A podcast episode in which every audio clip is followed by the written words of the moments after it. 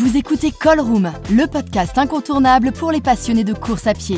Imaginé et créé par Renix. Que vous soyez un débutant ou un coureur chevronné, ce podcast est là pour vous guider. Alors attachez vos lacets et préparez-vous à courir avec nous dans ce monde merveilleux de la course à pied. Alors bonjour à tous et bienvenue dans ce nouvel épisode de Call Room. Aujourd'hui on a la chance d'être accueillis chez Jimmy Gressier à Boulogne-sur-Mer dans le nord de la France. Salut Jimmy, comment ça va aujourd'hui? Salut, bah écoute, euh, ça va. Enfin, enfin les vacances après une euh, saison euh, longue. Donc, ouais, plutôt, plutôt content. Alors merci Jimmy d'avoir accepté notre proposition de podcast et c'est avec un grand plaisir qu'on va revenir ensemble sur ta saison estivale, qui a commencé principalement sur 1500 mètres où tu as amené ton record personnel à 3.33.90 avant de t'orienter vers le 5000 mètres et cet incroyable record de France établi à Monaco en 12 minutes et 56 secondes. Tu as ensuite remporté le titre de champion de France élite sur la distance et tu t'es classé 9e des championnats du monde à Budapest. Et ce n'est pas encore fini car le week-end dernier, tu as participé aux mondiaux de semi-marathon à Riga en Lettonie où ici tu as pris une brillante cinquième place. Voilà, donc on va discuter de cette saison riche en 2023, de ta préparation et forcément de la suite avec en ligne de mire les Jeux Olympiques de Paris 2024. Mais pour revenir à l'actualité un peu plus récente, ces mondiaux de semi-marathon à Riga, comment tu analyses cette brillante cinquième place? Alors comment je l'analyse C'est, euh, je pense que c'est euh, tout simplement un championnat qui a été réussi. J'arrivais sur ce championnat avec l'ambition euh, de finir dans le top 8. J'avais un temps d'engagement à peu près situé dans, autour de la 12e, 12e place. Et bah, le but c'était de rentrer dans le top 8 pas spécialement de faire un chrono parce que bien évidemment on est en championnat et ce qui compte c'est avant tout la place. Et euh, ouais, du coup, cinquième, euh, un chrono qui est vraiment euh, pas trop mal, 59-46. et à la fin, j'étais vraiment très très content, content de, de, la course, mais aussi d'avoir tenu une saison aussi longue et en étant frais mentalement et physiquement jusqu'à la fin de saison. Et la préparation aussi a été bonne. Donc ouais, ce jour-là, j'étais vraiment très, très satisfait de ma performance. Et pour revenir spécifiquement sur la course des, des mondiaux à, Riga, on t'a vu à la bataille avec les, les coureurs de l'Afrique de l'Est, du coup principalement les, les, Kenyans et les Éthiopiens pendant quasiment trois quarts de la course. Euh, je pense que ça nous a tous fait plaisir de, de voir ça. Est-ce que c'est quelque chose à quoi tu t'attendais ou tu as été un peu surpris d'aller aussi loin avec eux? Non, non, pas vraiment. Ça m'a pas, pas surpris parce que je sais que c'est une course de championnat. Je sais que grosso modo, je peux courir aux alentours des 59-30, 58-50 pour prendre une fourchette large. Et je sais qu'en course de championnat, euh, ils vont pas partir euh, sur des bases ultra élevées euh, tout de suite. Donc je savais que j'allais être dans le paquet, je savais qu'il allait falloir répondre à certaines attaques sans pour autant paniquer. et en fait, ben, mon expérience aussi au Kenya, le fait de courir aussi au Kenya, faire parfois des fartleks euh, Kenyan, etc. Euh, j'ai quand même appris euh, que parfois ça, ça bastonnait grave et ensuite ça récupérait. Et c'est un peu ce qui s'est passé. On l'a vu d'ailleurs avec les splits sur, sur Instagram, que l'allure variait et, je me prenais vraiment pas, pas la tête. J'étais dans le groupe, je soufflais bien, je respirais bien, ça allait plutôt bien, les jambes étaient bonnes et j'étais dans un, un, bon feeling. Donc, donc ouais, non, j'ai pas paniqué. Et justement, qu'est-ce qui t'a manqué, tu penses, pour euh, aller accrocher ce, podium et cette première médaille mondiale? Je pense que t'en rêves. Qu'est-ce qui t'a manqué là ce, week-end pour aller chercher cette première médaille mondiale? Tout simplement d'être euh, d'être plus fort, de continuer à progresser. Comme je le dis, il n'y a, a, pas de secret. Si le niveau euh, de base il est là, tu vas la chercher la médaille. Et c'est surtout que là, on voit tout simplement que c'est vraiment le niveau qui me manque parce que si on arrive au sprint, on peut dire bah il m'a manqué juste un peu de fraîcheur, j'aurais pu aller la chercher la médaille, sauf que là j'arrive au sprint avec euh, avec les gars. Euh, et non tout simplement euh, continuer à progresser, mais toutes les saisons je progresse et je suis sur la bonne voie et donc j'espère euh, un jour la décrocher, cette médaille euh, mondiale. Et, euh, là, sur semi-marathon, j'ai pris énormément de plaisir. Les championnats du monde sur route, c'est quand même autre chose par rapport aussi à, la piste. J'aime la piste, mais particulièrement la route, comme c'était le cas à Riga. Et ce week-end, est-ce qu'à un moment pendant la course, tu as cru? Tu as, pensé au, as pensé au titre mondial, tu as pensé à, la médaille, tu y as toujours cru?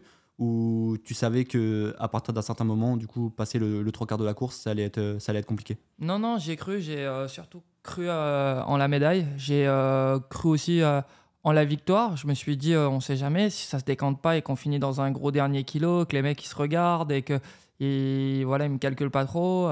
c'est possible. dans un gros dernier kilo, c'est possible. surtout comme tu l'as dit tout à l'heure, avec ma base de coureur de, de, de, de 1500 maintenant, j'ai plus trop peur dans le finish.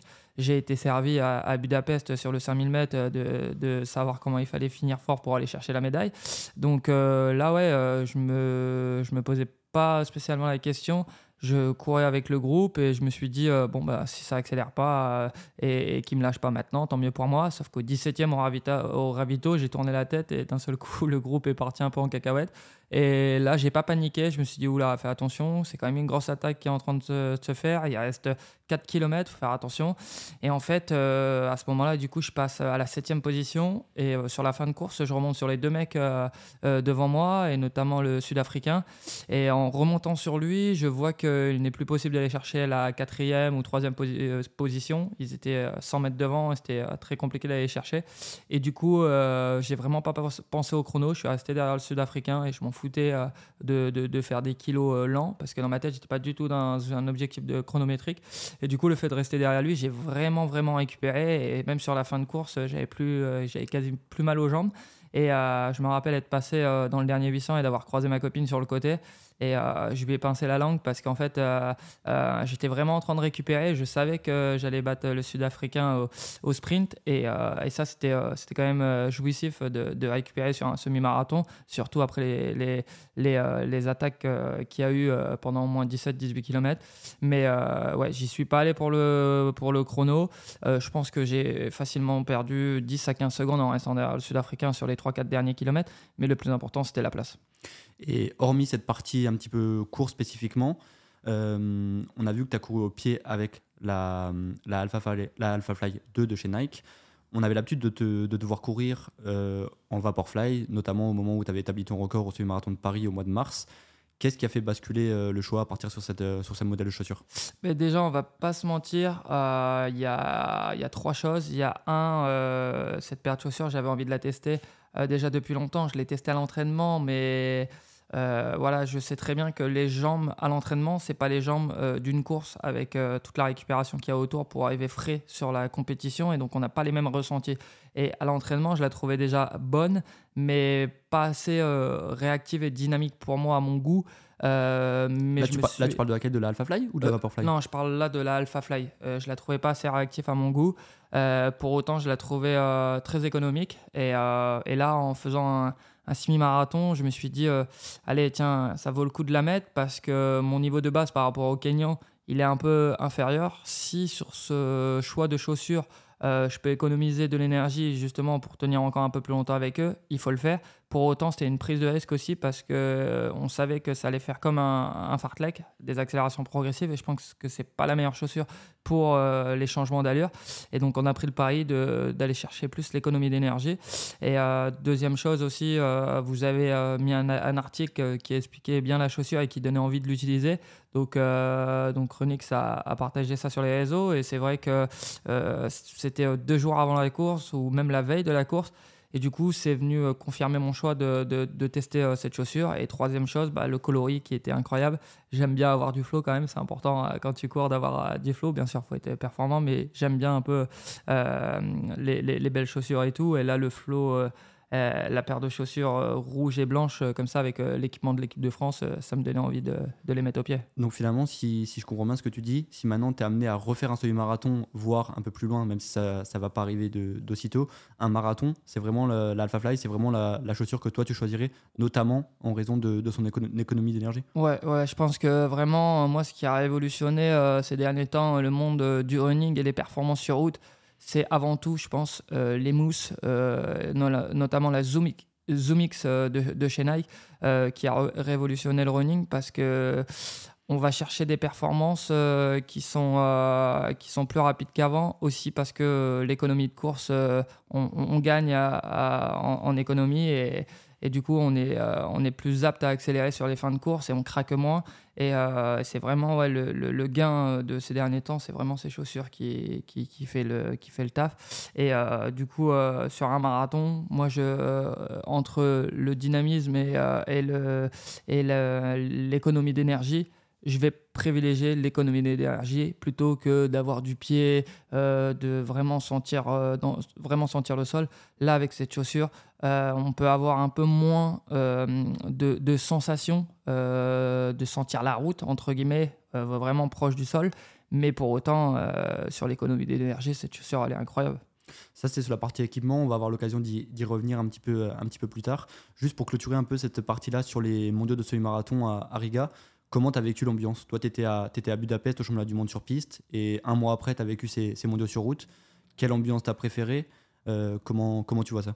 J'ai préféré les mondiaux euh, sur route à Riga, euh, tout simplement parce qu'on est encore un peu plus proche du public.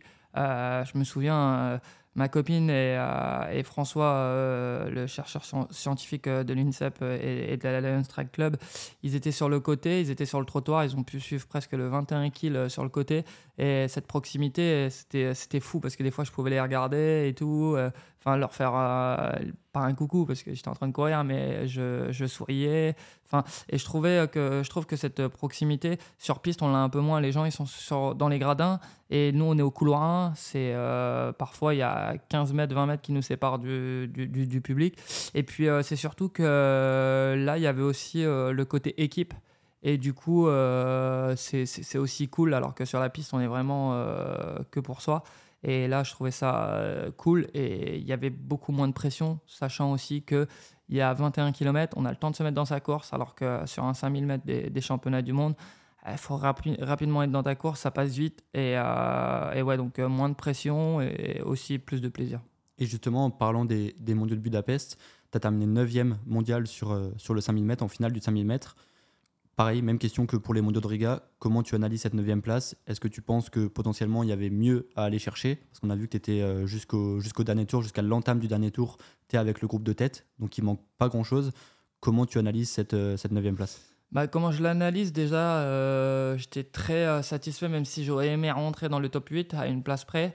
Mais je suis très satisfait de ma, de ma course et aussi celle que j'ai fait pendant les demi-finales parce que euh, j'ai gagné en maturité. Les 5000 mètres passent plus vite qu'avant. Je suis moins, entre guillemets, euh, je suis moins euh, à, flux de, vouloir, de vouloir tout le temps répondre à toutes les attaques. Là, j'étais devant, mais l'allure ne courait pas, donc je contrôlais plutôt. Et, après, on a bien vu dans le dernier tour, je voulais être à la cloche avec eux pour préparer Paris 2024, parce que le but à Paris 2024, c'est d'être à la cloche, mais d'aller au bout. Et là, je voulais déjà euh, sentir ce que ça faisait à la cloche. Et je peux te dire que euh, ouais, j'ai bien compris ce que c'était l'attaque euh, à la cloche et pour aller chercher la médaille. Quand tu vois justement que cette attaque à la cloche, elle te fait, pour ceux qui ne suivent pas forcément l'attaque à la cloche, ça veut dire c'est au moment de l'entame du dernier tour. Ouais, dernier la cloche, elle est sonnée, donc il va rester 400 mètres. C'est à ce moment-là précisément que tu t'es fait un petit peu fait décrocher. on est à, à un an des Jeux Olympiques de Paris. Est-ce que tu penses que ça, tu peux réussir à le combler en un an ou est-ce qu'il va encore te manquer euh, un petit peu d'ici euh, d'ici Paris 2024 parce qu'on se doute que la, concurrence elle va pas faiblir. Au contraire on voit que d'année en année c'est plus dense. Euh, comment tu vois ça en vue des en vue des JO de Paris? Non je pense tout simplement c'est c'est le même bilan que tout à l'heure sur semi-marathon faut que faut que le niveau de base il progresse. Donc là j'avais une valeur à 12,56 au 5000 je pense que ma valeur faut qu'elle passe à à 12,48 12,47 donc faut que je gagne 8 à 10 secondes pour vraiment être euh, jusqu'au bout euh, les tenir. Là, c'est tout simplement que je suis encore un peu moins fort qu'eux et ben, ça pardonne pas à la cloche, euh, c'est plus possible. Et puis encore un peu plus d'expérience, là c'est chose faite, je l'ai prise l'expérience à, Budapest, mais avant ça, j'avais jamais été à la cloche avec, dans un championnat du monde avec, avec les gars. Donc je ne savais pas trop euh, comment euh, les, euh, les, derniers tours avant la cloche allaient se passer. Là maintenant, je suis au courant. Ça accélère très progressivement et c'est un rythme soutenu. et là, ben, j'ai bien vu le dernier tour. on arrive dernier tour, j'ai déjà mal aux jambes. Je tente quelque chose, j'essaye de passer à, à, la corde. Sauf que je suis rapidement contré et en fait, ça accélère tout de suite. Et à la fin, bah, voilà, quoi, je, je euh, aux 350 mètres, ça part, le wagon il part, et moi je peux plus perdre de place parce que les mecs derrière ils sont loin et je peux plus en gagner. Donc euh, je déroule, mais, euh, mais ouais, pour, je pense pour espérer un truc à aller chercher une médaille à, Paris 2024, il faut tout simplement que mon niveau de base il progresse et que sur 1500 je passe un, vrai cap parce que là j'ai fait 3,30, 3,90 cette année, c'est bon, mais c'est pas suffisant pour pouvoir batailler avec les mecs quand Jacob, il vaut, à mon sens, 12,40 et, et, et 3,27. 6 mois, déjà, je ne vaux pas 12,45 minimum et 3,30. Je peux rien faire du tout. Justement, j'allais y venir par rapport, à, par rapport au Norvégien euh, Jakob Ingebrigtsen. avant, c'était ces distances-là, le 5000, le 10 000 mètres, c'était des distances qui étaient un petit peu réservées aux Africains de l'Est, notamment aux Kenyans et aux Éthiopiens, comme sur, euh, comme sur ce marathon. Là, on voit de, de plus en plus de place aux, Européens, et notamment bah, Jacob, qui, Jacob et euh, Mokatir. Les deux premiers sont des, finalement sont des Européens. Est-ce que du coup, ça te débride un petit peu mentalement? Est-ce que toi, ça t'aide ça, ou finalement, tu fais abstraction de tout ça et tu te concentres uniquement sur, sur toi-même? Non, bien sûr, bien sûr. On se dit que euh, finalement, c'est pas vraiment, euh, euh, en tout cas plus maintenant, dominé exclusivement par l'Afrique de l'Est. Les, Européens commencent à arriver un peu sur, sur, la, sur la tête, sur le devant de la scène. Et surtout, Jacob, il est plus sur le devant de la scène, il écrase la scène complètement. Il est, pour moi, à mon sens, l'un des meilleurs coureurs de tous les temps. J'ai pas peur de le dire. Certains disent qu'il n'a pas encore fait euh, tout ce qu'il avait à faire pour être vraiment le plus grand, notamment le record du monde du 1500 mètres. Mais pour autant, euh, moi, tout ce qu'il fait, tout ce qu'il gagne, etc., ça m'impressionne. Et c'est surtout son enchaînement euh, dans les championnats, tout ce qu'il fait. Je me dis comment il fait? Enfin, c'est fou parce que moi, en termes de récupération, je fais le 5000. Pourtant, je m'entraîne quand même. Je suis un athlète de haut niveau. J'ai l'habitude, je m'entraîne 12-13 fois par semaine. Et le lendemain, je suis découpé et eux, quand ils font 1500, 1500, 1500, 5000, 5000, je me demande comment ils font. Et en plus, euh, le fait d'être malade aussi, parce qu'ils disaient au championnat du monde qu'il était malade, je trouve ça incroyable. Et, justement, ça tombe bien que tu en parles parce que hum, dans l'équipe, euh, il y avait une citation, euh, Jacob avait été, interviewé et justement, il avait mentionné ta méthode d'entraînement à toi. Il jugeait que ta méthode d'entraînement, souvent, il voyait passer des, des posts sur Instagram où il avait l'impression que tu t'entraînais trop dur. Ouais. déjà, première question, comment est-ce que tu as pris cette déclaration venant de lui, sachant que tu, pour toi, tu l'estimes comme l'un des meilleurs coureurs de tous les temps? Comment tu as pris cette, euh, comment as pris cette citation Tu l'as mal pris? Ou finalement tu as pris ça comme un, comme un conseil et tu vas t'en mm. servir pour la suite? Non, non, pas du tout. Je l'ai pas mal pris parce que ça veut dire qu'il regarde quand même ce que je fais, donc euh, c'est qu'il me respecte aussi. Et ça, ça fait, euh, ça fait plaisir. C'est c'est pas mon idole, hein, c'est pas ce que je suis en train de dire, mais pour autant, moi, je, comme je le dis, je trouve que c'est le c'est l'un des plus grands coureurs de tous les temps et ça deviendra le plus grand coureur de tous les temps, à mon sens. Et, euh, le fait qu'il regarde et qu'il dise ça euh, dans les médias, bah, ça pose un peu de respect sur mon travail. Donc, moi, ça me fait plaisir. Mais pour autant, euh, je pense qu'il faut en prendre et, en laisser. Et euh, il a certainement raison sur la façon de, vouloir euh, souvent euh, aller vite en séance, faire la, guerre à, l'entraînement. Parce que sur les années d'avant, j'ai bien vu que ça me coûtait trop d'énergie mentalement pour finir une fin de saison. Cette année, je l'ai un peu moins fait. L'ai encore fait quand même. Mais, euh, mais ouais, c'est facile aussi pour lui de, de, dire ça quand tu sais que tu es l'un des, des, meilleurs coureurs du monde et que tu arrives en championnat. Euh, lui, il sait qu'il va pouvoir batailler. Et moi, pour arriver avec des grosses armes et, et devoir batailler avec des mecs comme, euh, comme eux, il faut quand même qu'à l'entraînement, je sache si je suis capable d'y aller au combat. Et donc, en fait, c'est pour ça que je vais aussi vite. Mais il y a une part de vérité dans, dans, dans ce qu'il dit. certes. Après, il a sa méthode bien à lui de travail. Nous, on a notre méthode. Je pense que les deux méthodes, elles fonctionnent. Euh, mais c'est euh, voilà, c'est un conseil que, que, que j'ai pris euh, avec avec avec beaucoup de plaisir. Et justement, comment tu l'expliques un petit peu cette cette capacité d'enchaînement chez, chez Jacob et même chez d'autres parce que d'autres d'autres aussi l'ont fait c'est, tu penses, l'accumulation des kilomètres. Lui, il avait l'air de mentionner que c'est que lui, il arrive à monter à des semaines à 190, 200 km par semaine, quasiment euh, quotidiennement. Est-ce que toi, tu penses, c'est ce qui te manque pour arriver à ce niveau-là et en même temps réussir à garder la vitesse? Parce que tu parlais aussi de la, problématique du 1500 mètres. Euh, comment tu, comment, comment tu l'expliques, toi, un petit peu, cette, euh, cette manière qu'ils ont d'enchaîner comme ça? Bah, C'est ça qui est fou, c'est que ils font des kilomètres, mais en même temps, ils ont une force euh, presque de coureur de, de sprinter dans les jambes. Ça, c'est fou. Euh, moi, comment, comment je l'explique C'est que moi, pour l'instant, je pense que je suis plutôt aux alentours à l'année entre 130 et 140 de moyenne. Eux, tu l'as dit, ils sont à 180 de moyenne.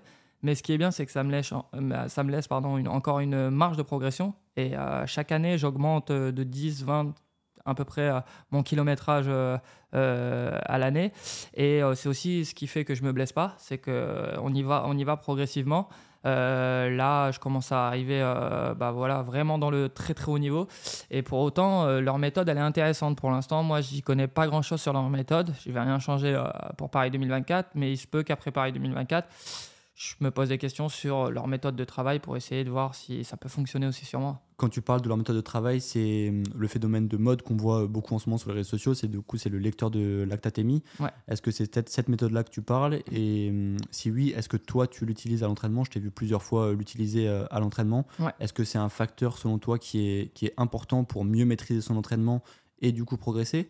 Ou finalement tu sens pas que ça t'a apporté euh, une aide assez, assez considérable dans, dans ton entraînement Si, si, ça permet, euh, ça permet vraiment euh, d'avoir, euh, d'avoir une analyse ultra complète avec les ressentis psychologiques et les ressentis physiologiques.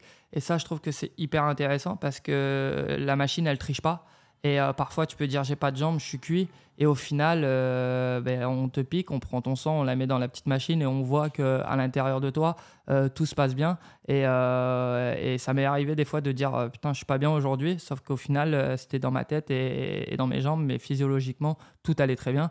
Et donc, ça permet de contrôler un peu plus l'entraînement et d'adapter de, sur la séance en instantané, de dire accélère, ralentis, on met un bloc de plus, attention là, tu es, trop élevé, tu es fatigué, Jimmy, c'est pas grave, on va pas faire ce bloc-là, on récupère. Et ça, ça permet surtout de tenir dans le temps et de contrôler un entraînement ultra euh, euh, professionnel euh, sur le long terme. Pour rester un petit peu sur la partie entraînement, avant de rebasculer un petit peu sur la, sur la saison 2023 que tu as vécue et la prochaine saison 2024, est-ce que maintenant, hormis la partie entraînement, qui est du coup, tu peux encore un petit peu progresser au niveau du kilométrage, il y a encore des choses à mettre en place, comme tu l'as dit, est-ce que autrement, à côté, tu fais tout bien? Est-ce que tu fais attention à ce que tu manges? Est-ce que tu es un diététicien? Est-ce que tu fais attention à la récupération? Comment tu organises un petit peu cette, euh, cette à côté? Sachant que, comme tu l'as dit, tu entraînes entre 12 et 13 fois semaine, donc deux fois par jour. Comment tu, comment tu organises ça? Non, vraiment, euh, euh, j'ai vraiment progressé sur, sur ce côté, entre guillemets, invisible de la préparation. Sommeil, alimentation, euh, parfois, on se dit que c'est pas assez bien, mais quand aussi on regarde autour de nous, on se dit qu'on fait, on fait les, choses, les choses bien. Donc, des fois, je suis tellement dans ma bulle que je me dis je peux faire les choses mieux, mais pour autant, euh, je pense que je les fais déjà euh, très bien. Je mangeais aucun légume il y a encore deux ans parce que dans mon, dans mon éducation entre guillemets culinaire, j'ai pas été habitué à manger des légumes. Malheureusement, je suis dans une famille du Nord, il fait froid dans le Nord, donc c'est plutôt des frites, des frites quasi tout le temps et donc euh, les légumes on oublie un peu mais ouais ces derniers temps j'ai fait un peu plus attention à ce côté euh, alimentation mieux manger euh, généralement je dors à chaque fois avant minuit même parfois avant 23 heures. Je fais minimum des, des, nuits de 9 heures sinon je suis fatigué. Je fais des siestes de 1 heure 1 heure et demie voire 2 heures l'après-midi. La récup j'ai un kiné qui me suit quasiment à, temps plein partout où je vais. Euh, je me suis constitué avec euh, une, belle, une belle équipe, la Lions Track Club, avec euh, dedans, comme je le disais tout à l'heure, François Chiron, scientifique dans l'optimisation de la performance. Donc, pareil, je consomme du jus de betterave dans les compétitions, je bois énormément de, d'eau avec des sels minéraux pour la récupération, etc. Et donc, euh, je pense, ouais, euh, j'ai bien progressé sur ce côté, euh, sur ce côté invisible de la préparation et c'est vraiment bien calibré et professionnel. Et niveau outils de récupération, est-ce que tu utilises par exemple des, des bottes de pressothérapie? Est-ce que tu vas faire des, du bain froid comment, comment, tu, comment tu organises ça aussi de, de ce côté-là? J'en ai.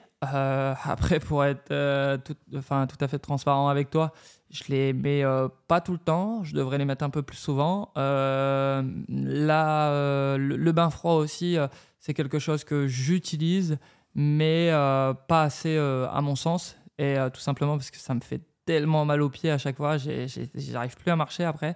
Mais ouais, le bain froid, c'est un outil incroyable à mon sens pour la récupération et je devrais le faire un, peu plus. Mais bon, c'est pas grave parce que je me dis que si euh, dans l'entraînement je, travaille avec les jambes à chaque fois fatiguées, fatiguées, fatiguées, euh, que je fais pas le, bain froid pour récupérer pour la séance d'après, je vais avoir les jambes qui seront euh, forcément fatiguées et, je vais apprendre à travailler dans la douleur et dans la fatigue et que quand je vais arriver en compétition, juste avant la compétition, si je mets toutes ces choses-là en place sur les 8-10 derniers jours, ça va me faire vraiment encore plus récupérer, ça va me donner un effet un peu, un peu boost. mais c'est plus aussi sur le côté prévention de blessures, de faire du bain froid, etc.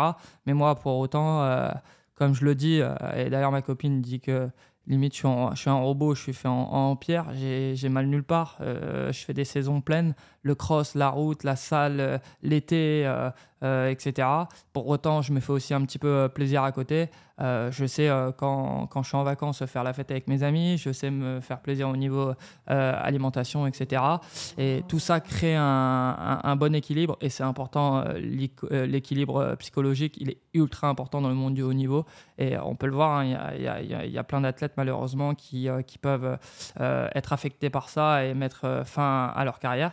Et, et moi, pour ma part, je fais euh, très attention à ce côté euh, psychologique euh, dans la préparation, de savoir m'écouter, écouter son corps et savoir se faire plaisir parce que j'ai l'ambition de faire une carrière assez longue et c'est très très important. Ça veut dire que même dans le sport de haut niveau, au niveau où tu as, réussi à atteindre, c'est ça reste quand même du plaisir. C'est, je pense, euh, beaucoup d'attentes, beaucoup de stress, mais c'est quand même, ça reste quand même du plaisir pour toi. Ah, bien sûr, ça reste du plaisir, mais comme je le dis, moi, je relativise. Euh, tu sais, je viens d'un quartier euh, du chemin vert qui est, j'ai grandi dans une cité qui était difficile. J'ai vu des choses difficiles, sans me plaindre, juste en, disant la sincère vérité, c'est que euh, moi, quand je voyais mon grand-père se lever tous les matins à 3 h du matin pour aller débarquer les caisses euh, de poissons dans les bateaux, euh, j'ai voulu une fois aller avec lui pour gagner un peu de sous. je sais ce que c'est le monde ouvrier, le monde du travail. J'ai déjà aussi travaillé un petit peu dans le bâtiment. Euh, et, moi, quand je fais de la course à pied, quand j'ai pas envie, je relativise. Et en fait, euh, ça donne encore plus euh, de beauté, entre guillemets, à, ce sport. Et c'est pour ça que je l'aime autant et que j'ai appris à l'aimer, parce que je viens du milieu du, football. Jusqu'à mes 17 ans, j'ai fait du football. Et là, je trouve que ouais, la course à pied, ce qui est beau, c'est toute la préparation, euh, quand ça se passe mal aussi, quand ça se passe bien, il y a des hauts, il y a des bas, euh, il y a des gens avec qui euh, tu partages, avec qui tu t'entoures. Et moi, ce, ce, côté me fait vraiment à chaque fois kiffer. Et ouais, non, moi j'adore, j'adore ce que je fais. Bien sûr, il y a des matins où tu n'as pas envie. Mais quand tu, tu regardes sur le calendrier euh, l'objectif qui est fixé, euh, ça te donne vite envie d'y aller. Et puis quand je vis des moments comme euh, Ria que j'ai vécu là, ou, ou mon premier titre d'ailleurs de champion d'Europe espoir à Saint-Morin, où je visais un top 10 et je me retrouve dans le dernier 1000 mètres avec Yeman Kripa et au final je franchis la ligne en première position alors que pas j'y pensais pas mais je me disais que c'était peut-être pas l'heure et au final à la fin je passe de vouloir faire un top 10 30 minutes plus tôt à être euh, champion d'Europe. Et euh, ouais, c'est ce côté, euh, c'est ce côté là que j'aime, c'est que dans l'athlète, euh, tu es, à mon sens, ton propre, euh, ton propre adversaire et euh, tu peux, par tes propres moyens, aller chercher tes propres résultats. Et je trouve que c'est. c'est ouais, tu, tu, peux changer ta vie du jour au lendemain, en fait. Et je trouve que ce sport, il est accessible à tout le monde. C'est aussi pour ça qu'il est aussi concurrentiel parce que parfois, ça. ça pas ça me fait rire, mais euh, on, vient dire qu'il n'y a pas beaucoup de médailles euh, dans le demi-fond, il n'y a pas beaucoup de, de, médailles dans l'athlétisme, mais c'est un sport qui est ultra concurrentiel d'autres sports. Il y a 20 pays qui le pratiquent. Nous, on, est, je sais pas combien, je pourrais même pas te dire, je pourrais te dire de conneries, mais on est très, euh, très nombreux et c'est ce qui rend ce sport encore plus beau. Et justement, pour rebondir ce que tu, ce que tu viens de prononcer à l'instant, on a vu pendant les mondiaux de Budapest énormément de, commentaires négatifs sur les réseaux sociaux. Euh, nous, on les, on les, a constatés euh, chez nous aussi, négatifs euh, auprès de l'équipe de France. On avait presque l'impression que certains ils souhaitaient le, malheur, ils souhaitaient qu'on reparte avec, avec zéro médaille. comment toi tu, tu, vis ça en tant qu'athlète de l'équipe de France? C'est quelque chose que tu vis mal? Ou justement au contraire tu te dis tu vas tout faire pour essayer de, de, bah, de les faire mentir? Bah, c'est typiquement français, ça, de, de, cracher sur ses propres, euh, entre guillemets, pour moi, frères, parce qu'on on est tous euh, des, frères, des frères et sœurs. Euh, pour moi, je pense que ouais, quand je vois les, les, messages sur les réseaux sociaux, ça me, ça me dérange un peu quand même, ça me chagrine parce que d'être méchant gratuitement, je comprends pas le principe. Et moi, ça me fait, ouais, ça me fait, ça me fait suer. et mm, quand j'étais plus jeune, je répondais. Mais bon, maintenant, je peux plus me permettre de répondre. Déjà, il y aurait trop de monde à qui euh, euh, répondre et euh, à qui, à qui il faudrait refaire parfois l'éducation. Et ça, je peux pas. Je peux pas être leur père. Et c'est surtout qu'il faut que je me concentre sur ma carrière. Mais ouais, si, ça, fait mal parce que tu te dis, on représente la France on, est là pour mouiller le maillot pour l'équipe de France. Bien sûr que nous, si on, si on peut aller la chercher la première place, on, ne va pas se priver en fait. Et, Et, quand on voit des messages ouais, négatifs, on, se dit aussi que c'est trop facile pour eux de parler dans leur canapé avec avec euh, une boisson euh, à la main et un paquet de chips. Et euh, j'aimerais bien les voir à, ma place. Et d'ailleurs, pourquoi eux ne sont pas à ma place? C'est tout simplement qu'ils ne sont pas capables d'être là où je suis moi. Et donc, parfois, il faut, faut, relativiser et te dire, en fait, ils parlent. Et parfois, ce qui me fait rire, d'ailleurs, sur Facebook aussi, c'est que les gens qui parlent, à chaque fois, ils ont tout le temps une photo de profil avec une, une, mouette ou un oiseau. Ils, ont, ils s'appellent, ils ont des noms bizarres et tout. En fait, parfois, il faut faire attention parce que ça peut être des gamins de 9 ans qui savent, euh, qui savent pas trop de quoi ils parlent juste pour mettre des messages euh, négatifs comme ça. J'étais sur euh, TikTok il y a pas longtemps, je commençais à mettre des trucs et je suis, je suis vite sorti quand même de là parce que il y avait des gamins qui mettaient des messages et ils comprenaient rien du tout et tout et ça m'affectait. Je me dis mais comment tu peux être affecté euh, par enfin, avec un message d'un gamin de 10 ans qui a rien vécu et qui dit euh, n'importe quoi en fait?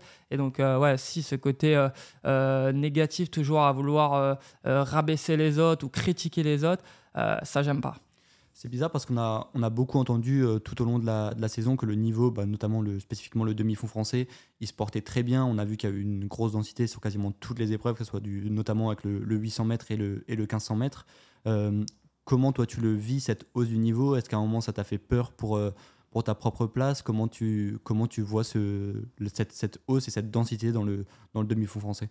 Non, ça va tous nous tirer vers le haut. moi, ce que je souhaite à, chaque fois à mes, à mes adversaires, euh, européen ou même euh, mondial ou même euh, au niveau national, c'est que tout le monde progresse parce que c'est eux qui vont me faire progresser. Si à un moment donné, il n'y a personne qui vient te, titiller, tu peux rester dans ta zone de confort et, ça ne te fera pas progresser. Alors que ben, quand il y a des mecs qui, progressent et qui, viennent et qui disent Moi aussi, je veux être à ta place, eh ben, tu te laisses pas faire. Et je pense que ça fait, ça fait progresser tout le monde. Et pour autant, sur la piste, moi, j'ai envie de démonter tout le monde, mais euh, dans, dans, dans, la vie de tous les jours, euh, je suis. Euh, enfin, vous pouvez demander à ma copine, je suis tout le temps devant la télé en train de regarder tous les meetings, toutes les courses. quand il y a quelqu'un qui réussit, je suis le premier à envoyer un message, bravo, continue, etc. Parce que ça coûte rien et ça va pas non plus l'aider à, progresser. Mais je pense que pour moi, quand on peut être gentil avec les gens gratuitement, il faut pas hésiter à le faire. Et justement, euh, est-ce que ça te titille que j'ai le même record personnel que toi sur, euh, sur 1500 mètres maintenant Ça, c'est ouf, ça m'a fait suer. Je me suis dit, putain, je me suis dit, l'escroc, il m'a, il m'a euh, la semaine, même pas trois jours avant. Je fais 3,33,90. C'est toi qui me payes merveilleusement bien. Et, d'ailleurs, tu rentres après à, à, Nancy dans la course que tu rentrais pas parce que je m'étais engagé à, si tu me faisais lièvre, à essayer de te faire rentrer à Nancy et parler pour toi t'es rentré dans la course et derrière tu fais 3.33.90 mais c'est bien tu m'as quand même respecté t'as pas fait 3.33.89 donc euh, je te remercie pour ça mais ouais non c'est fou et c'est aussi pour ça qu'on aime l'athlète c'est que dans, dans ce sport tout est possible. Euh, je pense que la semaine euh, d'avant, bon, ça fait longtemps que tu sais que tu es capable de courir euh, très vite. Je me rappelle quand on était au Kenya, dans la préparation, tu disais que voilà, si les choses se mettaient pas en place, peut-être que tu allais arrêter parce que c'est beaucoup de sacrifices, etc. Et au final, bah là, ça, s'ouvre à toi, à toi. Tu fais 3,33,90, tu fais ta première sélection en équipe de France. Il y avait les Jeux Med, mais bon, tu as été, malade, donc elle n'a pas été officialisée. Mais non, ouais, c'était fou. Et moi, ce que j'ai aimé, c'est que beaucoup du coup disent euh, Ah, mais euh, pas t'es un influenceur, mais limite, ils te prennent pour un journaliste, etc. Et moi, je t'ai vu comment tu t'entraînais au Kenya. Je dis, les gars, c'est pas que un journaliste, euh, c'est avant tout un athlète. Je peux dire ce qu'il fait au Kenya, comment il s'entraîne au Kenya. Vous êtes pratiquement pas capable de faire ce qu'il fait. Et au final, derrière, bah, quand tu as fait ça, je pense que ça, quand tu as fait ton record, ça a fait suer plein de monde. mais pour autant, moi, j'ai kiffé parce que voilà, tu es arrivé. Euh, tu, Et surtout, ce que j'aime aussi, c'est que tu aides les gens à réussir dans la performance et derrière, après, tu es aussi récompensé. Et je pense que c'est pas anodin que, que tu fais ces résultats. C'est très gentil comme message. C'était pour la, pour la petite aparté. Et justement, tu as, relancé cette préparation euh, au Kenya. Moi, ce que j'ai constaté au Kenya, c'est que on en a pas mal parlé ensemble. Du coup, tu es, coaché par deux entraîneurs euh, Arnaud Dignel, ton, ton, coach de toujours, et Adrien Taouji, qui t'a rejoint il y a quelques années. Mais j'ai remarqué que tu as quand même tu as besoin d'intervenir dans ton entraînement. Parfois, tu sais ce que tu as besoin de faire et ce que tu n'as pas besoin de faire. Comment tu arrives à gérer ça? Du coup, vous êtes un, trio à trois pour gérer cet entraînement. Comment ça se, comment ça se passe? Bah, Déjà, dans la vie de tous les jours, euh, j'ai toujours été un peu leader à prendre les choses en main, etc. J'attends pas que les, les, autres euh, fassent le, job pour moi. Pour autant, moi, ma mission, c'est d'être un athlète et pas d'être un entraîneur. Mais pour autant, ça reste ma carrière et, et, je suis investi dans ma carrière. Je fais totalement confiance à, à mes coachs mais euh, pour moi, c'est important de ne pas se laisser entraîner, euh, entraîner euh, comme un âne, faire, tout ce qu'il y a sur le plan d'entraînement et rien dire, pas parler. et moi, je suis beaucoup, énormément, même dans la communication avec mes coachs. Parfois, je les vois à l'entraînement et je passe encore une heure dans la journée au téléphone avec eux en train de discuter de, plein de choses et, tout. Et, ouais, non, c'est important de, faire les feedbacks avec le coach sur comment la séance s'est passée les sensations un peu du moment, j'ai besoin de faire un peu plus de kilométrage parce que je sens que je suis un peu juste euh, sur les séances, les séances me semblent un peu longues, etc. Et puis aussi sur, euh, comme je le disais, euh, sur l'énergie mentale, c'est important de parler avec, avec les coachs parce que derrière, ils peuvent aménager le plan d'entraînement, te mettre un repos quand il faut, etc. Et du coup, je pense que c'est ce qui crée l'équilibre de la performance. Et ça, c'est la partie entraînement physique. Euh, je te pose la question, je, ne connais pas la réponse, mais est-ce que tu as quelqu'un qui intervient pour ta préparation mentale? Est-ce que tu en estimes avoir euh, besoin? Est-ce que tu en as eu besoin dans, le passé? Comment tu, comment tu gères cette partie-là qui, on sait, est de plus en plus importante, notamment dans le, dans le sport de niveau? Non, moi, ma préparation, j'ai pas de préparatrice euh, mentale ou préparateur mental, tout simplement parce que pour moi, ce qui fait ma force, c'est ce que j'ai vécu étant jeune, et c'est vraiment ça ma préparation mentale. C'est il euh, y a un mot que je garde dans ma tête, c'est relativiser. Relativiser sans cesse, sans cesse, sans cesse. Que ça se passe bien ou que ça se passe mal, c'est important pour moi. Et quand ça se passe mal, je me dis, mais des courses, euh, mon gars, tu as prévu de courir jusqu'à tes 45 ans, il va y en avoir. Euh, donc ça m'enlève un, stress négatif et ça augmente le, le, stress positif en me disant que j'ai rien à perdre. J'ai plutôt tout à prouver, tout à gagner. Et ça, ça me, ça me, ça me booste et ça me donne envie d'aller chercher la performance.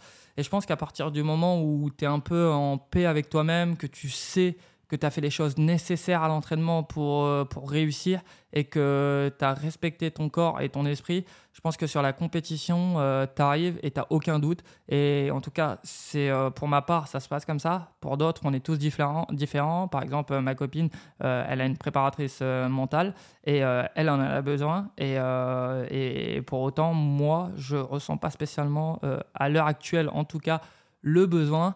Euh, mais comme je dis assez souvent, j'ai euh, rarement eu euh, de déconvenus. Je suis plutôt très, très, très bien toute l'année. Je fais quasiment tous les objectifs que je me fixe, que je me fixe, j'arrive à les atteindre. Et, j'ai eu vraiment quelque chose qui m'a fait mal, c'était les championnats d'Europe de, de, de, Munich sur 10 000 mètres, parce que j'y allais pour essayer de remporter le titre. Je finis quatrième et ça, ça a été vraiment le premier coup dur de ma carrière. Euh, et derrière, je suis parti en vacances.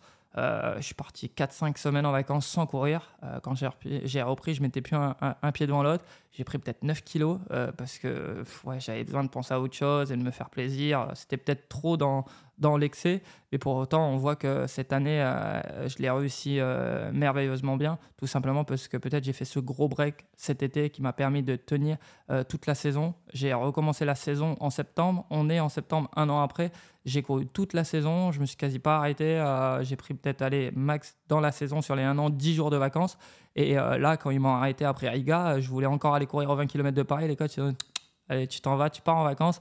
Il y a les Jeux Olympiques de Paris 2024 qui vont arriver très très rapidement. Et euh, c'est bien d'avoir euh, la dalle, mais euh, garde-la comme frustration pour les prochaines courses. Et justement, ça m'a un petit peu surpris de devoir prendre le départ des, championnats du monde à, Riga, parce que c'était quand même quasiment un tout petit peu plus d'un mois après les, championnats du monde de Budapest, qui était, je pense, l'objectif, le sommet de, de cette saison.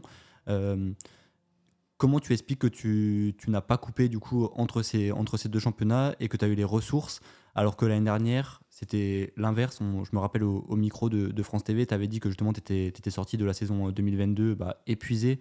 Et tu arrivé au chemin du monde euh, fatigué, mais notamment à, Munich aussi. Comment tu expliques qu'il y a une telle différence entre la saison 2022 euh, et la saison 2023 euh, là? C'est tout simplement que euh, j'ai appris, euh, j'ai appris de mes erreurs. On a discuté euh, avec, avec les coachs. J'ai reçu un appel après Munich, après Munich qui m'a, surpris. C'est Bob Tari, qui m'a appelé. Il m'appelle jamais dans la réussite, il m'envoie jamais de message, mais parce qu'il m'a dit T'en as pas besoin, j'ai pas besoin de t'envoyer le message pour te dire ce que, ce que tu as, as, à faire et si tu le fais les choses bien. Mais par contre, quand tu fais les choses mal, je peux me permettre de te le dire. Donc, on a discuté. J'ai trouvé que, que, que c'était très gentil de, de, de, sa part. Et il m'a donné quelques petites idées que j'ai réussi un peu plus à mettre en place, notamment éviter de trop courir. cette année, à mon sens, euh, avant d'arriver en tout cas sur la saison estivale, j'avais pas trop couru. J'ai fait euh, euh, un 5 km, un 10 km, un semi-marathon et les France de cross, c'est tout ce que j'ai fait cet hiver. Et pour moi, c'était pas, c'était pas trop et c'était surtout ludique de pas rester sur la même distance et de faire 5, 10 semi-marathons et finir avec les France de cross. Et je pense que mentalement, euh, je suis arrivé sur cette saison euh, estivale avec euh, un niveau de fraîcheur optimal pour tenir toute la saison.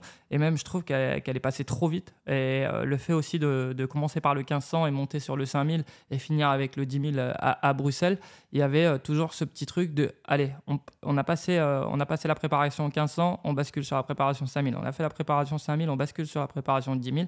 Et on a fini avec le semi-marathon parce que j'avais euh, aussi euh, envie de courir. Mais par contre, faut aussi faire des choix. C'est-à-dire que là, j'ai fait les championnats du monde de, euh, de semi-marathon mais je ne ferai pas les championnats d'Europe de cross qui arrivent très prochainement euh, à Bruxelles. Euh, c'était un choix. Si je faisais pas Riga euh, sur semi-marathon, j'aurais fait Bruxelles au championnat d'Europe de cross. Sauf que là, j'ai fait le choix de, de faire les, les, mondes à Riga, aussi pour préparer aussi, pourquoi pas, prochainement la transition sur, sur, sur marathon. Mais ce sera ce sera d'ici euh, peut-être 3-4 ans mon premier euh, marathon, mais on commence tout doucement à, travailler les courses de championnat sur, sur semi-marathon. Ça tombe bien que, que, tu parles de Bruxelles. Bruxelles, pour ceux qui n'ont pas suivi, tu as, tenté un, as fait un gros 10 000 mètres là-bas, aux alentours de 27-25 de, de, mémoire. Euh, le record de France du, du 5000 mètres, il t'a réussi à, Monaco en 12 minutes 56. Du coup, tu as mis 3 secondes à ce record de France. Mais avant ça, on avait l'impression que les records de France, euh, c'était un petit peu la, chose maudite pour toi. Tu avais manqué celui du 2000 mètres en salle euh, il y a deux ans. Euh, je, pense que cet hiver, je, je sais pas, on n'en a pas discuté. Je pense que cet hiver, tu avais en, tête celui du, 10 km sur route. Peut-être aussi celui éventuellement du semi-marathon ce week-end. Ça aurait pu tomber dans une autre physionomie de course.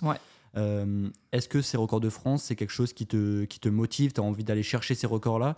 Oui, bah ou tu es, plus dans ou es plus dans les, dans les médailles ou comment comment tu Surtout que Julien Vanders a mis la barre assez haute. Euh, les records de France dit records d'Europe, donc ça c'est assez fou. C'est qu'on a le recordman d'Europe euh, dans pas dans notre pays parce qu'il y a une particularité, c'est qu'il est suisse, il court pour la Suisse, mais il a la, bi, euh, enfin, la double, nationalité. pardon, et, euh, et, du coup, euh, il est franco-suisse.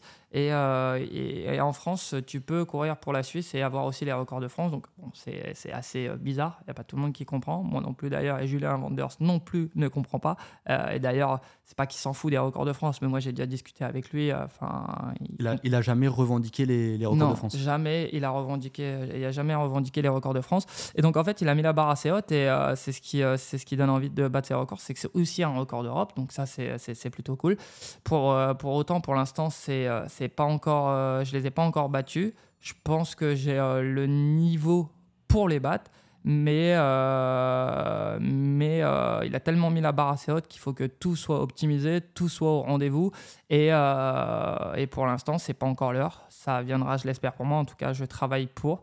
Euh, mais en tout cas, il a mis la barre tellement assez haute que je ne peux pas rester dans mon fauteuil et regarder la télé euh, sans, sans, vraiment m'entraîner avec sérieux. Donc ça, c'est plutôt cool.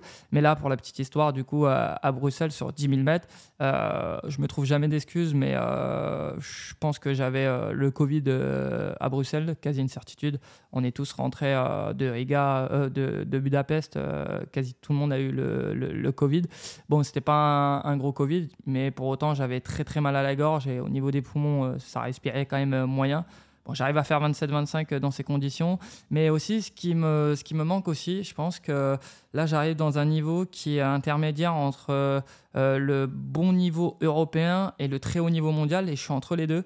Et donc, euh, vu que je veux courir des gros chronos, chrono, je suis obligé de partir avec les Africains. Généralement, ça passe trop vite pour moi, et euh, c'est pas une course qui est optimisée de A à Z avec les bons temps de passage à respecter. Généralement, pour l'instant, je, je, craque parce que je suis pas encore assez fort pour courir sur ces bases-là. Mais pour autant, je pense que si vraiment je fais une course montée de A à Z sur les bases du record de France du 10 km route c'est atteignable, qui est le record d'Europe aussi. Sur 10 000 mètres, c'est quasi une certitude. 27-17, euh, je ne comprends pas que je ne les ai pas encore fait. Euh, je dois vraiment les faire, surtout sur la piste. Tu vas plus vite sur la piste que sur la route, à, mon sens. Et euh, non, c'est une question de temps. Il faut, être patient et, et continuer à travailler. Aussi respecter ses records, parce que c'est des records qui sont monstrueux. Mais, mais je pense que j'en ai les capacités. Et pour la petite précision, à, Bruxelles, ce qu'il ne faut pas oublier aussi, c'est qu'il faisait 30 degrés, que vous avez couru à 19h, donc ce n'était pas non plus les, meilleures conditions possibles. Et pour la petite aparté, du coup, euh, on est venu là-dessus, c'était pas forcément, pas forcément prévu. Euh, on voit que Julien Vanders, après tous ces records-là, il a quelques difficultés. Maintenant, on a du mal à le revoir sur le, sur le devant de la scène. Comment tu l'expliques? Est-ce que tu en as déjà discuté avec lui? Comment, comment il vit ça? Et est-ce que T'as pas cette crainte-là que ça t'arrive aussi à toi? Comment? Non, ben moi, euh, comment je l'explique? Euh, Déjà, je lui souhaite euh, de tout cœur de revenir au meilleur niveau parce que il a fait les, belles heures de l'athlétisme européen. Et c'était un plaisir de le regarder à chaque fois courir parce qu'il avait une ténacité et même une, une, une envie débordante à chaque fois d'aller de l'avant et tout. Donc c'était sacrément, c'était sacrément cool de le regarder courir. pour autant, je pense que il va revenir à un très bon niveau. Après, revenir à, son très très haut niveau, ça, je ne sais pas. Mais moi, comment je l'explique Je pense que ça fait longtemps qu'il vit au Kenya. Il fait quand même beaucoup de bornes, euh, beaucoup de kilomètres depuis euh, très jeune.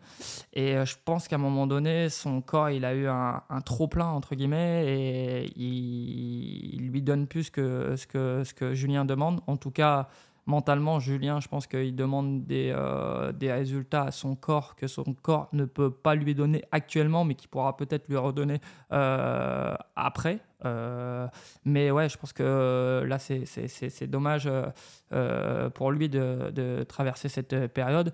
Mais pour autant, ouais, je pense qu'il va revenir à un très bon niveau. C'est juste une question de temps, mais il faut qu'il apprenne à à s'écouter un peu, un peu plus. Après, c'est que mon idée à moi. Je suis je suis pas, je suis pas Dieu pour, pour, pour euh, savoir ce qui, ce qui va lui arriver, mais en tout cas, je lui souhaite de, tout cœur. Et justement, en parlant, parlant du Kenya, tu es, venu plusieurs fois en, séjour au Kenya et plus précisément chez nous au, Renix Athletic Center. Euh, qu'est-ce que tu en penses, toi, du Kenya? Est-ce que c'est un endroit, une, destination de stage que tu privilégies? Est-ce que ça va, ça va être le cas de nouveau en, en 2023-2024 Qu'est-ce que tu en penses un petit, peu, euh, un petit peu du Kenya et de l'entraînement là-bas sur place? Bah, Moi, je pense que ça te permet euh, vraiment de te reconnecter, d'avoir les, les, pieds sur terre et de penser qu'à une, une seule chose, l'entraînement, et de ne pas avoir euh, à penser tous les à côté à côté. et ouais, et puis c'est aussi des découvertes. Il y a notamment au Runix, qui est cool, c'est que les amateurs comme les sportifs de haut niveau se côtoient. Et ça, c'est plutôt cool pour nous aussi de sortir un peu de, de ce truc que au niveau au niveau et de ben rencontrer euh, par exemple un boucher qui va venir euh, s'entraîner une semaine au Runix Athletic Center avec qui on va discuter et qui court à, 6,30 au kilo et avec qui on peut partager un ou deux kilomètres sur le début parce que euh, moi pour ma part courir à 6,30 au kilo ça me sert pas à grand chose dans ma préparation. Mais je trouve ça plutôt cool. Et puis c'est surtout après c'est en altitude les parcours ils sont fous. Et ouais ça permet de te reconnecter avec, avec la vie. Ça fait du bien de retourner un peu aux, sources, euh, aux bases de, de, de, de ce que j'avais euh, pas quand j'étais petit. Euh, parce que quand j'étais petit, j'avais pas grand chose et j'étais, j'étais tout à fait heureux.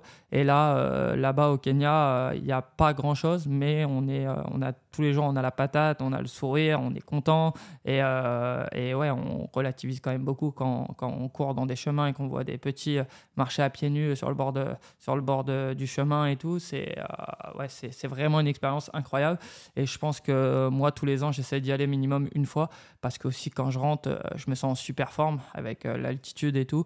Je me sens vraiment bien et, ouais, j'y vais retourner cette année sûrement en mars avec, avec un partenaire à moi parce que j'organise une journée partenaire à Boulogne prochainement et l'équipe l'équipe qui remporte le, le tournoi inter-entreprise gagne un séjour tout frais payé chez toi au, au Renix Athletic Center. Donc je vais débarquer avec 10 personnes en plus dans mes bagages pour le mois de mars.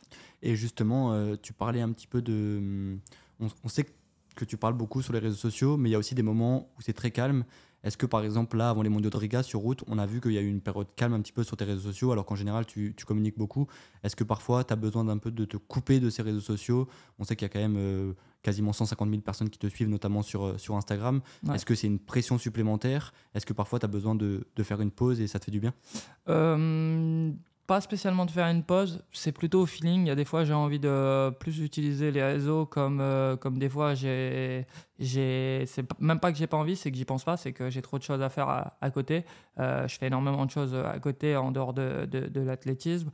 Euh, enfin voilà, je, je, suis beaucoup en contact avec ma famille, je les accompagne, je les aide. J'essaye de faire en sorte que ça se passe au mieux pour eux et que eux aussi évoluent, parce que moi j'ai évolué, mais j'essaye de faire en sorte que ma famille aussi évolue. à côté, bah, j'ai voilà, l'ambition de, de, commencer à investir un petit peu dans ma vie personnelle euh, d'acheter euh, des appartements pour euh, me mettre à l'abri pour, pour plus tard. Et du coup, bah, tout ça, ça prend un peu de temps, surtout que moi, j'ai 50 000 projets à chaque fois, et donc ça prend énormément de temps, et des fois, j'oublie les réseaux sociaux, pas parce que j'ai pas envie d'y aller, c'est tout simplement que j'ai pas le temps. Et justement, tu nous, parles, tu nous parlais avant de, plaisir allié avec le haut niveau. On sait qu'il y a beaucoup de sportifs de haut niveau et d'athlètes de haut niveau qui souffrent au niveau, au niveau financier, qui n'ont pas forcément les, revenus qui, vont avec. Toi, à ce niveau-là, comment tu te comment tu situes? Est-ce que, es, est que tu te situes dans le haut du panier? T'es pas à plaindre? Ou justement, est-ce que tu, tu manques de, de, soutien financier? Ah non, moi, tout à fait. Euh, je suis vraiment pas à plaindre. Euh, je pense qu'à l'heure d'aujourd'hui, je suis super bien accompagné. J'ai des partenaires qui m'accompagnent sur euh, la longue durée. J'ai beaucoup de partenaires, du coup, qui, qui demandent à m'accompagner. Du coup, ce qui fait aussi que je suis obligé de filtrer. Et c'est un peu, on va dire, entre guillemets, comme l'offre et la demande. Et donc, du coup, euh, avant, j'avais plutôt euh, des petits partenaires au niveau financier. Maintenant, je peux me permettre, entre guillemets, euh, de demander un peu plus de finances aux, entreprises qui souhaitent m'accompagner. Et maintenant, on est plus dans, un, dans, un, dans une relation où ils m'accompagnent pas spécialement. Enfin, ils me mettent dans les meilleures conditions, bien évidemment. Euh, ça me permet, de, bah, par exemple, de créer une Lions Track Club, euh, partir avec, euh, avec des athlètes en stage, avec un kiné, avec un photographe, avec deux coachs, un chercheur scientifique, etc. Donc, ça met en place tout ça. Mais maintenant, à l'heure d'aujourd'hui, ce que, ce, qu'on, ce que je vends, entre guillemets, un peu plus à mes partenaires, c'est plutôt la proximité, la proximité, la découverte du milieu très fermé du haut niveau, euh, des conférences avec les entreprises. Par exemple, je vais dans les entreprises, je passe une journée avec eux, euh, j'arrive au matin, on fait un petit footing, derrière on fait une conférence, on mange ensemble et, et, généralement les collaborateurs des entreprises me suivent sur les réseaux sociaux et n'ont pas, entre guillemets, comme je le disais tout à l'heure, le privilège, je dis bien entre guillemets parce que ça peut paraître avec un manque d'humilité, et je tiens à le préciser. Et, euh, du coup, ouais, euh, il me pose des questions sur les réseaux, mais j'ai trop de messages sur les réseaux, je peux pas répondre, impossible. Alors que quand je vais dans l'entreprise, ils sont 50 devant moi, je suis sur le podium, ils lèvent la main, ils posent la question, je leur réponds avec euh, vraiment toute transparente, et, c'est ça que les entreprises aiment. Alors qu'avant, quand une entreprise m'accompagnait, c'était vraiment pour me payer tous mes stages essentiellement. Et, et là, l'heure d'aujourd'hui, bah, il y a plus payer les stages, mais aussi payer entre guillemets l'image, l'image que que, que, que, que j'ai dégage et que l'entreprise peut aussi utiliser en contrepartie pour mettre en avant euh, une, euh, les, les, les, les, bienfaits euh, de l'accompagnement d'une entreprise pour un athlète de haut niveau. Et je pense, à l'heure d'aujourd'hui, si je suis bien soutenu, c'est aussi que je fais le taf, je mets les choses en place, je communique beaucoup sur les réseaux sociaux et c'est important de, de, bien communiquer sur les réseaux sociaux et de représenter les entreprises qui nous accompagnent. Et pour moi, c'est quand même un, métier. Euh, il faut savoir, euh, savoir le faire.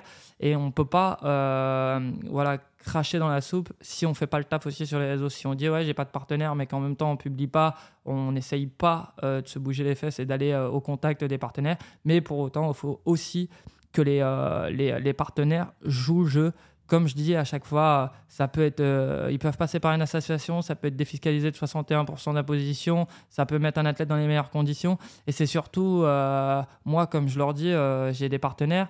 Je vais prendre un exemple, j'ai un partenaire dans le poisson, je lui dis, je vais pas te faire vendre plus de poissons, c'est faux, je suis pas Cristiano Ronaldo, moi, je vais pas te faire vendre plus de poissons, mais pour autant, comme je l'expliquais tout à l'heure, ben, il y aura vraiment cette proximité. Et vous, vous avez déjà, dans la plupart, les entrepreneurs réussi dans votre vie, vous avez mis des choses en place.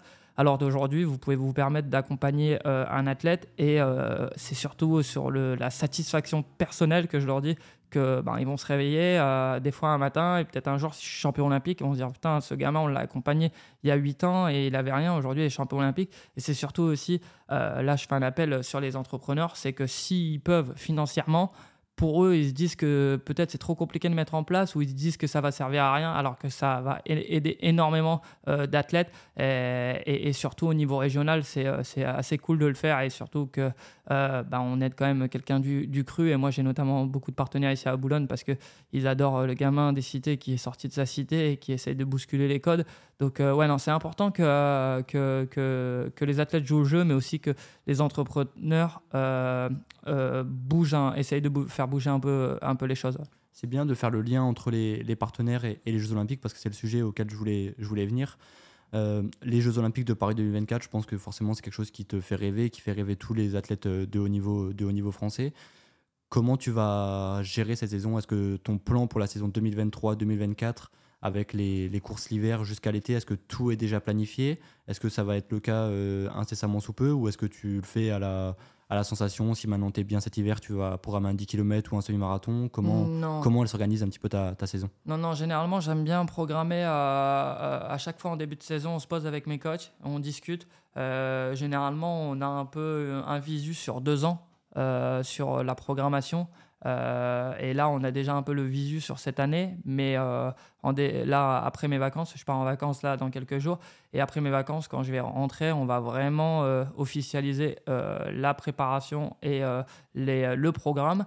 Et on a déjà notre petite idée, mais on va l'officialiser prochainement. Et au moins, je saurai où je vais courir. Et c'est important pour moi de savoir exactement quand est-ce que je dois être sur un pic de forme et quand je peux m'entraîner normalement. Et, et ouais, on programme les objectifs à l'avance et sans forcément euh, spoiler sur la, sur la suite de la, enfin, le déroulement de ta saison 2023-2024, est-ce que, avant on parlait des records de France, est-ce que cet hiver on peut imaginer une tentative de record de France du, 10 km sur route, du semi-marathon?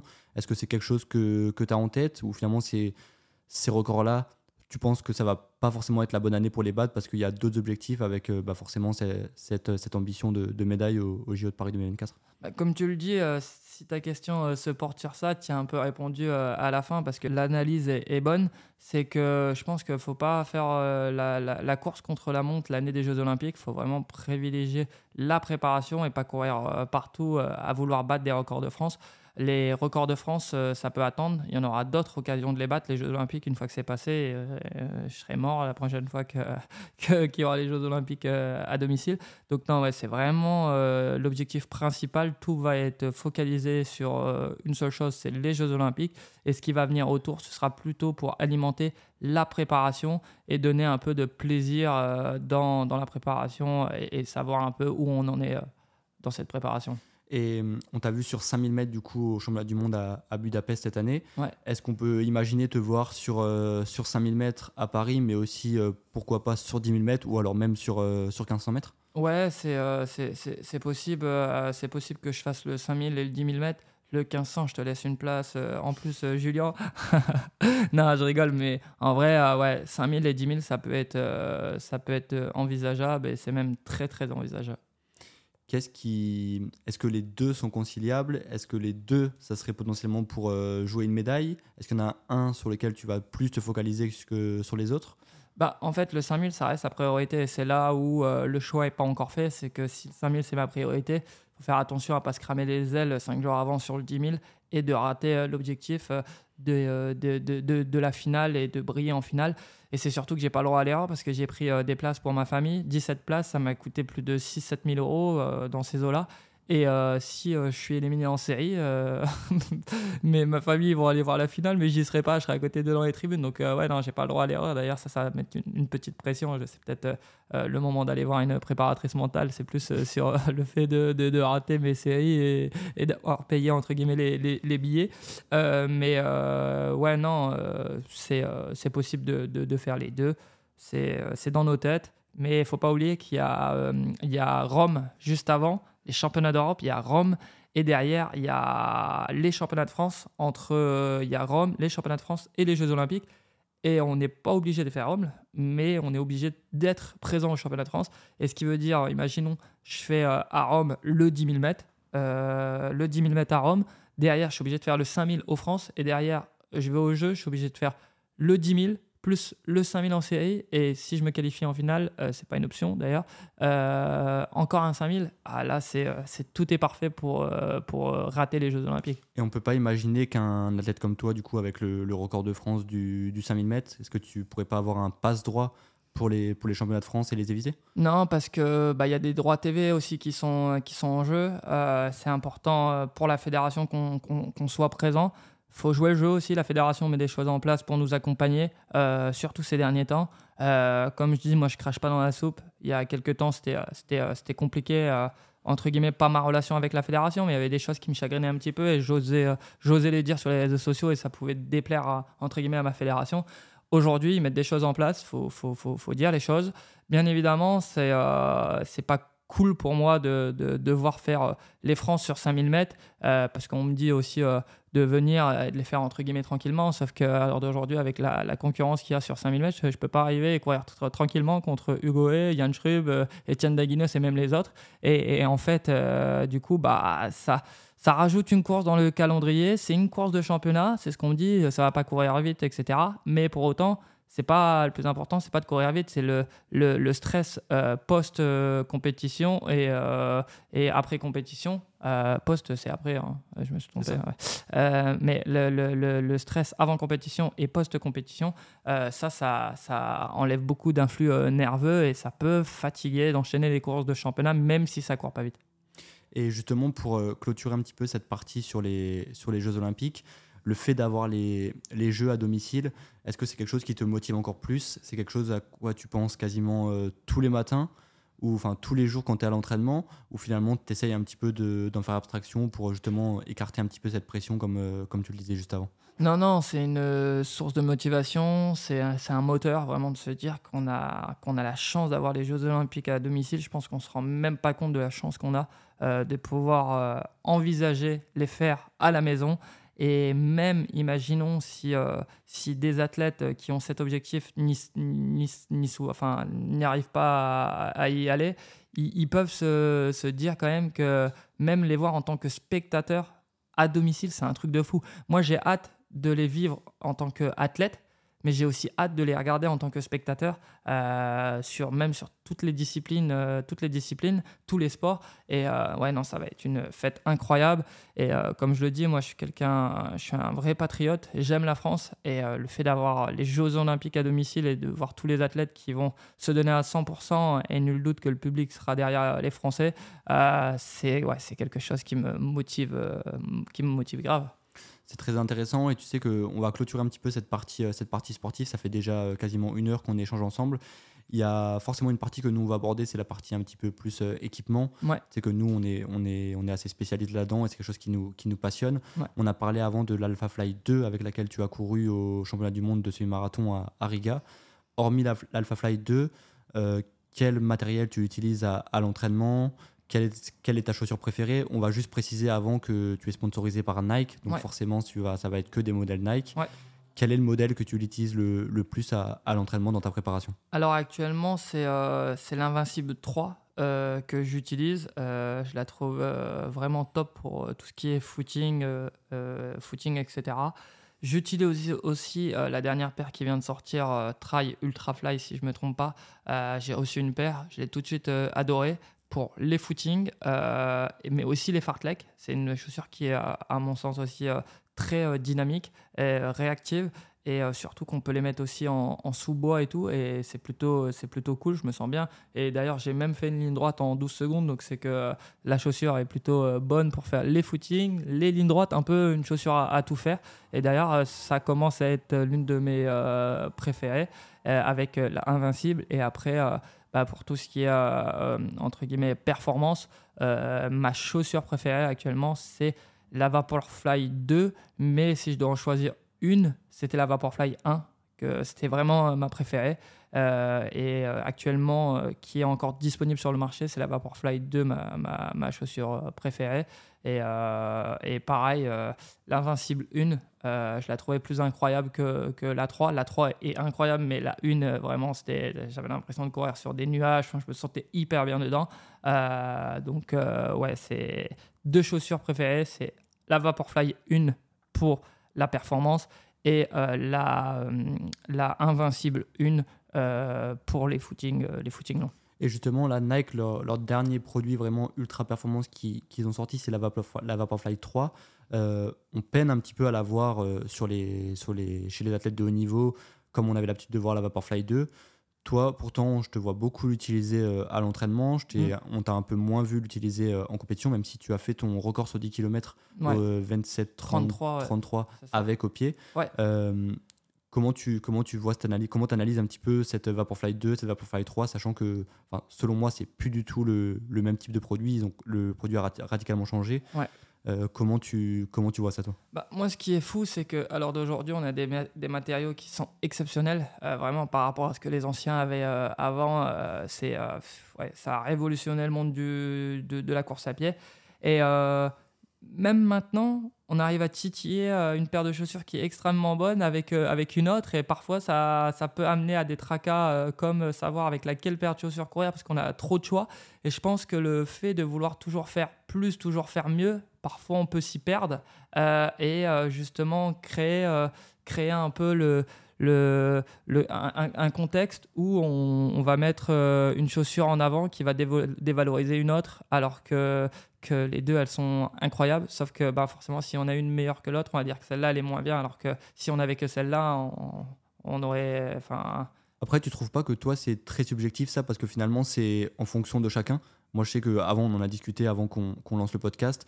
Toi, tu as, adoré une paire. Moi, celle-là, je l'ai un peu moins aimé. On n'a pas eu les mêmes sensations. Donc, finalement, ce qui vaut pour toi ne va pas forcément valoir pour les autres. Oui, non, mais je suis entièrement d'accord. Surtout dans mon groupe d'entraînement, euh, euh, on, est plusieurs à être sponsorisés par Nike et pour autant, on n'aime pas tous les mêmes types de chaussures. Donc ça, c'est propre euh, à, chacun, bien évidemment. Je parlais dans, dans, dans, mon sens, mais ouais, avec toutes les paires de chaussures qui sortent, bien évidemment, on a des favorites et, et des moins favorites, mais toutes les chaussures euh, que Nike sort reste performant pour aller chercher la performance, il n'y a aucun doute. Et depuis quasiment le tout début de ta carrière à, très haut niveau, tu es, tu es chez Nike. Ouais. C'est quelque chose qui est amené à durer pour le futur. C'est vraiment sur le, sur le long terme. Est-ce qu'il y a, il y a, bon, je ne vais pas te demander si d'autres marques te, donnent envie, mais est-ce qu'en 2024, de, sur la saison 2023-2024, on te verra encore avec Nike? Comment ça se, passe un petit peu pour les athlètes de haut niveau comme ça? Bah Déjà, il euh, faut savoir que quand j'ai commencé euh, l'athlète, au bout d'un an, j'ai tout de suite été euh, sponsorisé par Nike. Donc ça fait maintenant peut-être 7 ans que je suis chez Nike. J'ai commencé il y a 8-9 ans, donc ça fait ouais, 7 ans que je suis chez Nike. J'ai toujours été chez Nike, même quand je joue au football, j'avais des crampons Nike. Et, et en fait, bah là, j'arrive à terme de mon contrat qui se finit le 31 décembre 2024. Donc euh, là, à partir de cette période-là, euh, euh, deux mois avant, il y a des marques qui vont pouvoir, entre guillemets, rentrer en contact avec mes agents pour rediscuter d'une proposition de contrat avec d'autres marques. moi, pour, pour ma part, et en tout cas pour l'instant, je reste très, très fidèle à Nike et, et c'est vraiment une marque que, que, j'aime. Et, euh, donc, du coup, là, je suis engagé avec eux encore, on va dire, un, an. Mais après, euh, il est possible que j'ai d'autres propositions, d'autres marques. Et euh, que pourquoi pas, on ne sait pas ce que l'avenir est fait et que je change de marque, c'est une, une possibilité, bien évidemment. On peut, je ne peux pas affirmer que je resterai chez Nike. Mais en tout cas, euh, je suis chez Nike encore euh, pendant plus, euh, plus d'un an. Je serai aux Jeux Olympiques avec des Nike au pied. Et peut-être qu'après encore, encore. Mais ça, c'est aussi c'est toujours l'offre et la demande. Et si Nike a encore envie de me prolonger, et aussi bah, suivant leur offre et les offres des autres marques, je serai obligé de présenter à Nike une seule offre d'une autre marque et Nike, si ils s'alignent, je suis obligé de rester avec eux. Et enfin, obligé de rester avec eux. Je dois, ils ont l'exclusivité sur le contrat. Et si Nike décide de pas s'aligner, je peux signer dans une autre, dans une autre marque. Du coup, c'est un peu là, c'est un peu comme ça que ça se passe. Et dernière question, un petit peu, un petit peu équipement. On voyait un petit peu, et c'est dernière question équipement et assez technique. On a vu certains top athlètes euh, élite Nike courir avec des nouvelles chaussures à pointe bah, qui n'étaient pas forcément accessibles pour tous les, pour tous les autres acteurs du, pour tous les autres athlètes. Mm. Est-ce que toi tu as reçu ces pointes? Est-ce que tu as couru avec? Et si oui, qu'est-ce que tu en as pensé? Sachant que je précise que ces pointes-là, vous n'étiez pas autorisé pour, euh, de, de courir avec au championnat du monde. C'est notamment la raison pour laquelle on ne les a pas vus au pied à ce moment-là. Du coup, est-ce que tu as couru avec?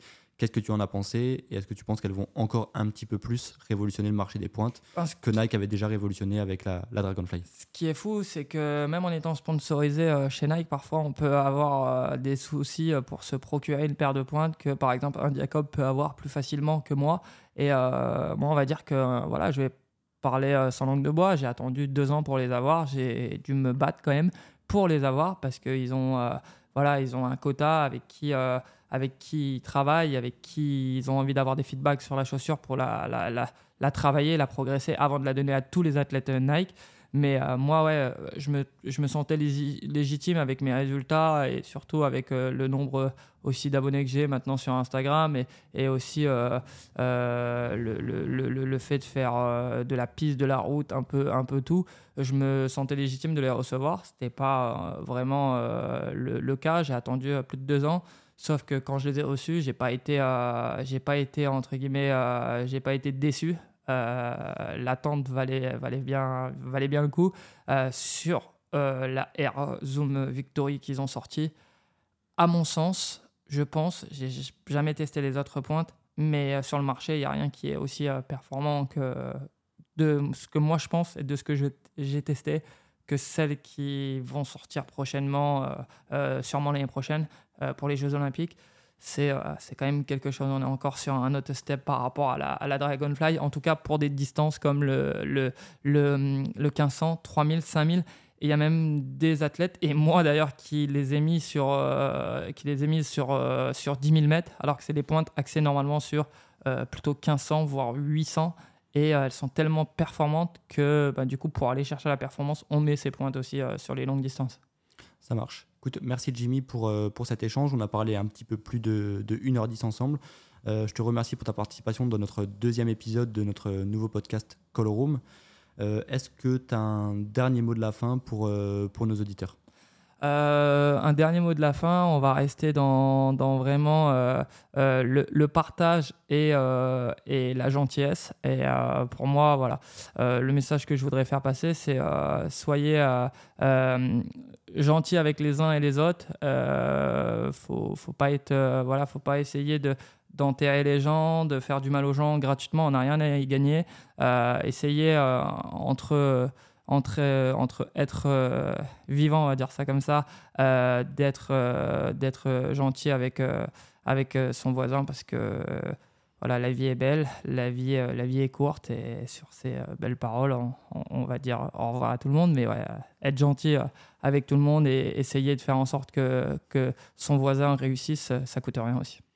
Merci Jimmy, le message est passé. Nous, on se donne rendez-vous très bientôt pour un nouvel épisode de Coloroom.